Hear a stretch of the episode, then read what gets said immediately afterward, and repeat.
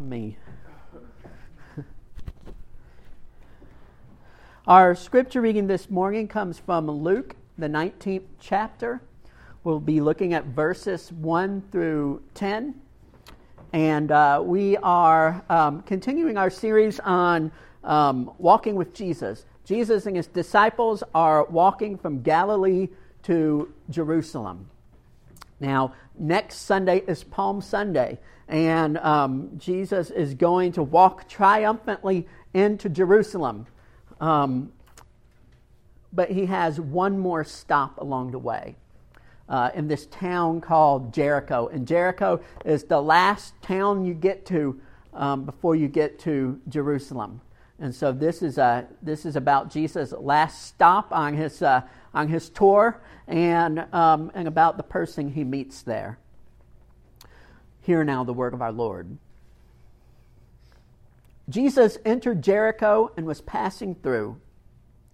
A man was there by the name of Zacchaeus. He was a chief tax collector and was wealthy. He wanted to see who Jesus was, but because he was short, he could not see over the crowd. So he ran ahead and climbed a sycamore fig tree to see him, since Jesus was coming that way. When Jesus reached the spot, he looked up and said to him, Zacchaeus, come down immediately. I must stay at your house today. So he came down at once and welcomed him gladly. All the people saw this and began to mutter, He has gone to be the guest of a sinner. But Zacchaeus stood up and said to the Lord, Look, Lord, here and now I give half of my possessions to the poor, and if I have cheated anybody out of anything, I will pay back four times the amount. Jesus said to him, Today salvation has come to this house because this man too is a son of Abraham. For the Son of Man came to seek and to save the lost. This is the Word of God. May it find its way into our hearts and lives this morning by the power of His Holy Spirit. Amen.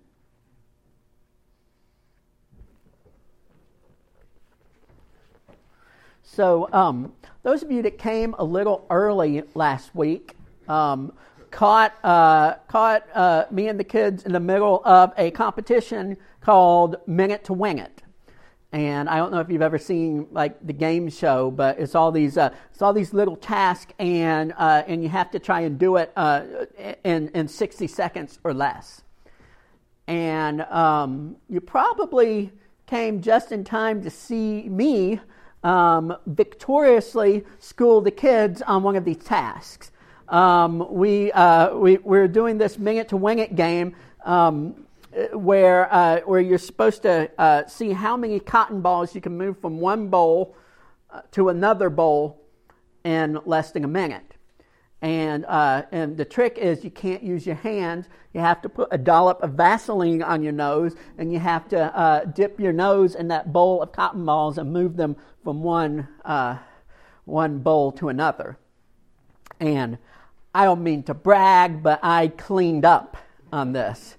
Like I got double, some say triple the score that the other people got. Um, I, uh, I, I was the best um, uh, cotton ball nose picker that um, ever existed. Um, but to be fair, I had an unfair advantage um, I've got a nose that has a lot of surface area and can hold multiple cotton balls at once. Now, this, I wasn't always proud of this nose. Uh, it wasn't always um, my, uh, my championship winner. Um, when I was a kid, I was actually very self conscious about my nose. Not only was it, you know, is it pointy and big, um, when I was, uh, when I was uh, about five years old, I was in a car accident and it kind of made my nose crooked. Some of you, you may have noticed that I've, I've, even got a little bone sticking out um, in my nose. And I've always just been really self conscious about my nose. And you know how kids are. They're always real compassionate when you have a physical defect. Um, out on the playground, um, uh, I used to get called Danny Needle Nose all the time. Steve, sharing my trauma, and you, you laughing about that? You're probably one of them kids. yeah, I, I, used to get called Danny Needle Nose, Pinocchio. I've heard it all. I used to be really self conscious about this nose before I, I knew how many cotton balls it could move. but isn't it amazing how we, uh, we take one detail about someone and we sort of fixate on fixate on that and we make that one detail, you know, all that a person is. We boil down a complex three dimensional human being down to one detail. Show you what I mean.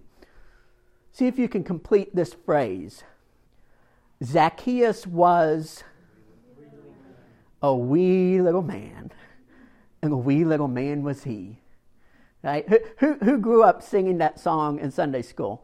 Um, we, we did it. Uh, we, we did it in vacation Bible school, but it was sort of like the, the hip hop version, right? Wee little man, wee little man. Um, uh, but but yeah, yeah, Zacchaeus was a wee little man. Now the scripture reading we just read said he was short, but wee little man makes him sound like he's a hobbit or a gnome or something, right? Can you imagine this three dimensional human being boiled down to this one attribute? He's a wee little man. Zacchaeus, um, according to tradition, went on to become the first bishop of Caesarea. Um, his name, Zacchaeus, uh, in, in, Hebrew means innocent one. Uh, in the Orthodox Church, he's revered as one of the, the 70 holy apostles, and he's given his own feast day at the beginning of Lent. Y'all didn't know any of that, did you? All y'all know is he's a wee little man, right? A wee little man was he. We boil him down to that one attribute. Probably knew, too, that he was a tax collector. And honestly, his peers, his uh, neighbors in first century Jericho probably didn't know that much more about him. That short little tax collector. Now, April 15th is coming up. No one likes sending off that check, right? But um, back in ancient times, people really, really hated tax collectors, like, like more than we do, right? They really, really hated tax collectors because, because Jews saw other Jews that, that, that were collecting taxes for the Roman government as, as, uh, as uh, in bed with the oppressor, as people that had turned their back on their own countrymen and, and, and were aiding the oppressor. They despised tax collectors because they would, uh, they would, they would line their pockets by, uh, by, by cheating their fellow countrymen, by extorting bribes from them in exchange for not levying higher fees. People hated tax collectors. And Zacchaeus was the chief tax collector. Zacchaeus was the tax collector that even the tax collectors didn't like because he was cheating them. Nobody liked Zacchaeus. And when they saw him, all they saw was that short little tax collector. Man, I hate that guy. I hope he gets what's coming to him. And if people noticed him at all, that's what they noticed. And then some people, they didn't even notice him. They just got so used to discounting him that they didn't even see him.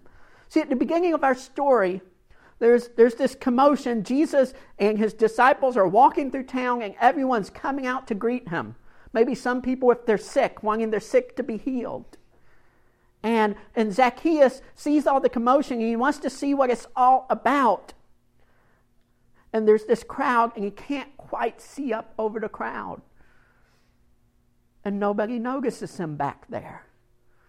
Nobody says, Hey, here, stand in front of me, you wee little man. None of that. Right? Zacchaeus feels unseen and unknown. Even though everybody in town knows who he is, nobody knows who he is. They all fixate on one or two details, on the label. They don't see who Zacchaeus really is a child of God, brimming and bursting with possibility. Just see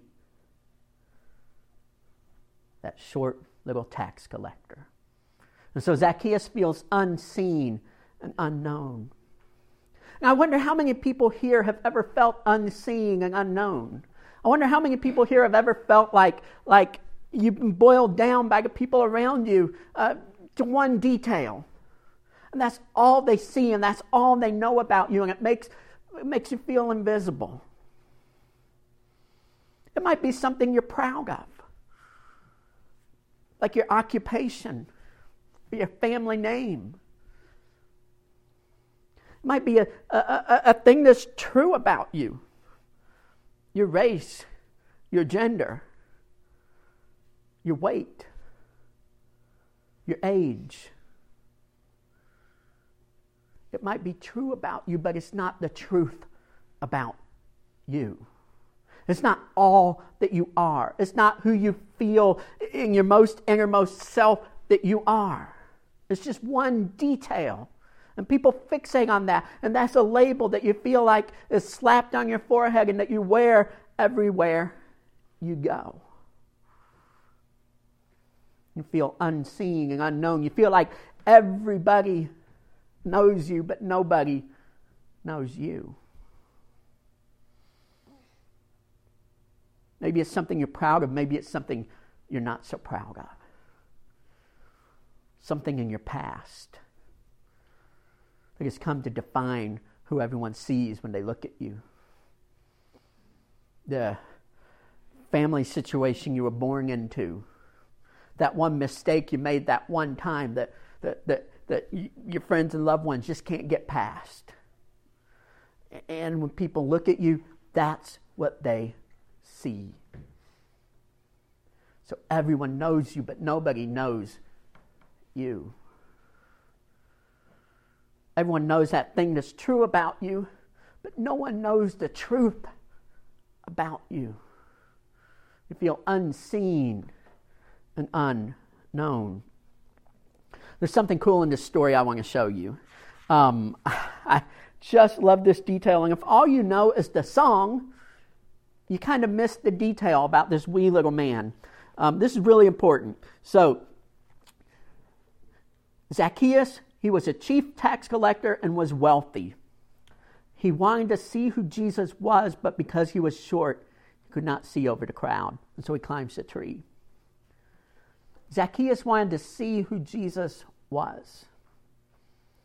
See, Zacchaeus didn't know who Jesus was at the beginning of the story. Um, everyone else has kind of heard tell, right? Um, everyone else is so excited that Jesus is coming into town. They're bringing their sick, they're lining up the streets. They've heard tell as he slowly made his way from Galilee uh, to, to finally to Jerusalem. They've heard the stories of Jesus and his merry band of disciples and, and, all the miracles that he's worked and all the wonderful things he's done. And they want to see him in the flesh. And all Zacchaeus sees is a crowd lining the streets. And he's wondering, who is this guy that everyone's showing up for? He doesn't know who Zacchaeus is. He doesn't know who Jesus is. Now look at this. When Jesus reached the spot, he looked up and said to him, Zacchaeus, come down immediately. I must stay at your house today. Jesus reaches the spot, looks up in that tree, and he calls Zacchaeus by name. See, even when Zacchaeus didn't know who Jesus was, Jesus knew exactly who Zacchaeus was. Jesus didn't say, Hey, Shorty, hey, tax collector, you evil, lying, cheating scum. He doesn't say any of that. He says, Zacchaeus, he calls him by his name, Zacchaeus, innocent. We have communion to do, but innocent. Jesus calls Zacchaeus innocent. Jesus calls me innocent. That's a sermon right there. You can go home and write it. Jesus calls me innocent. We just don't have time for that, right? But Jesus looks past all those labels and sees who Jesus truly, who Zacchaeus truly is behind all of that, behind all the labels people have stuck on his forehead Jesus sees through all of that and he calls him by name. Here's the thing you may right now feel like you're defined by that one thing. You may right now feel like, like everyone only sees a small part of you. And that may be your fault. That may be the small part of you you want everyone to see. Or it may be the small part of you you're ashamed of that, that, that, that everyone sees. And you may not feel like you know who Jesus is. And you may just be showing up here, craning your neck just to just kind of get a little peek. But Jesus knows who you are. And He calls you by name. And He says, Come down from there. Guess what? Good news. I'm coming to your house. See, we've already, we've already talked about this. Jesus has this bad habit of just inviting himself over to places, doesn't he? He just shows up at people's doorstep and smells good in here. What you cooking? And he does the same thing. He's known Zacchaeus all of three seconds. And he says, Hey, look, uh, me and my band of 70 disciples here, we're coming to your house today. Congratulations. You ever wonder what Mrs. Zacchaeus thought about that? Zacchaeus, though, seems excited. I wonder how long it's been since he's had company. He probably did what all of us do. You ask people over a couple of times and they say no, and then you just stop asking right? Because all people see when they look at him is that short little tax collector. I don't want to go to his house. And people see Jesus going to Zacchaeus' house and they're just shaking their heads. He's eating with that guy, that sinner. Uh uh-uh. uh But Zacchaeus is overjoyed because Jesus accepts him just as he is. He sees him in that tree. He sees everything he's done, all the people he's cheated, but he also sees everything he could be. He says, Come down from that tree. I am going to bless you by being in your house. I'm going to bless you with my presence this morning. Jesus can do the same for us this morning. He can bless us with this present. He can move in permanently this morning if we let Him.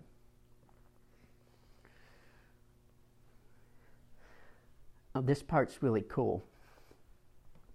Jesus loves us exactly the way we are. Amen? But He loves us too much to let us stay that way. So here's the thing you don't get this if all you know is the song, because the song ends, I'm coming to your house today, for I'm coming to your house today, right? That's where the song ends. But there's this whole other thing that happens, and it's probably the most important thing in this whole passage right here. So all these people are grumbling about, uh, about Jesus going to Zacchaeus' house and they're, uh, they're, they're, they're having this big party, this big celebration, and Zacchaeus stands up and he says, Look, Lord, here and now I give half of my possessions to the poor, and if I have cheated anybody out of anything, I will pay back four times the amount. Zacchaeus is a changed man. Because Jesus is accepting him, because Jesus has blessed him with his presence, Zacchaeus is changing. He's no longer, he's no longer going to cheat people. He's going to go out of his way to bless people. I'm going to pay back people what I owe them. But more importantly than that, I, I, I'm, I'm just going to give extra out of what I have to the poor. I'm going to go out of my way to bless people. See, he's rejecting the labels that people have stuck on him, and he says, This is who I'm going to be starting now. I'm going to be a different person. Look what he says. Look, Lord, here and now I give half. The beginning of the story, Zacchaeus didn't know who Jesus was. Now he calls Jesus Lord. And now he's living like Jesus is the Lord of his life. Before he didn't know, he didn't know Jesus from some, some stranger walking through Jericho. And now he acknowledges that Jesus is the master of his life, that Jesus is the one in charge, that Jesus is the person who's calling the shots in his life. And now he's going to live like it. He acknowledges Jesus as Lord. Look, Lord, I will do this. I'm a changed man. It's even cooler than that. I've got to tell you about this. Okay? Um, this is like boring Bible detail stuff, but, but hang with me just a second. See, in the first century in the Middle East, people ate, sag, people ate sitting down. They had real low tables. Now, if you were rich, um, you had like like in the Roman world, you had like a reclining couch, and um, there would be this couch that sort of goes around the table, and rich people would like lay on their side and, and eat grapes, right? But poor folk just they they just um, they just sit uh, crisscross applesauce, and they sit around the table um, and and they eat sitting on the ground at a really low table. All right Here's why this is important Zacchaeus stood up and announced to Jesus he was changing his ways. Zacchaeus stood up. Picture everyone sitting on the ground, really low to the ground, huddled over, eating their food. Zacchaeus stands up and calls Jesus Lord. And at this very moment, Zacchaeus is the tallest man in the room. At this very moment, everyone is looking up to Zacchaeus. He stood up. He's standing tall. He's rejecting the label that people have slapped on his forehead. He is a new person because he, because he knows that Jesus is Lord because he knows that Jesus is the master of his life. It changes everything. It can change everything for you. How would your life be different if you lived like Jesus was Lord?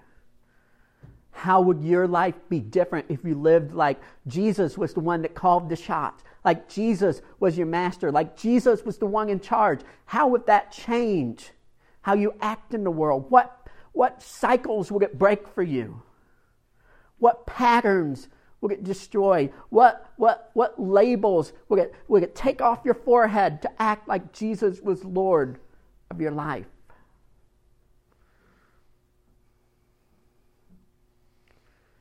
Zacchaeus now is not defined by what he's done, by whose he is, by who he's following, and by what he's going to do.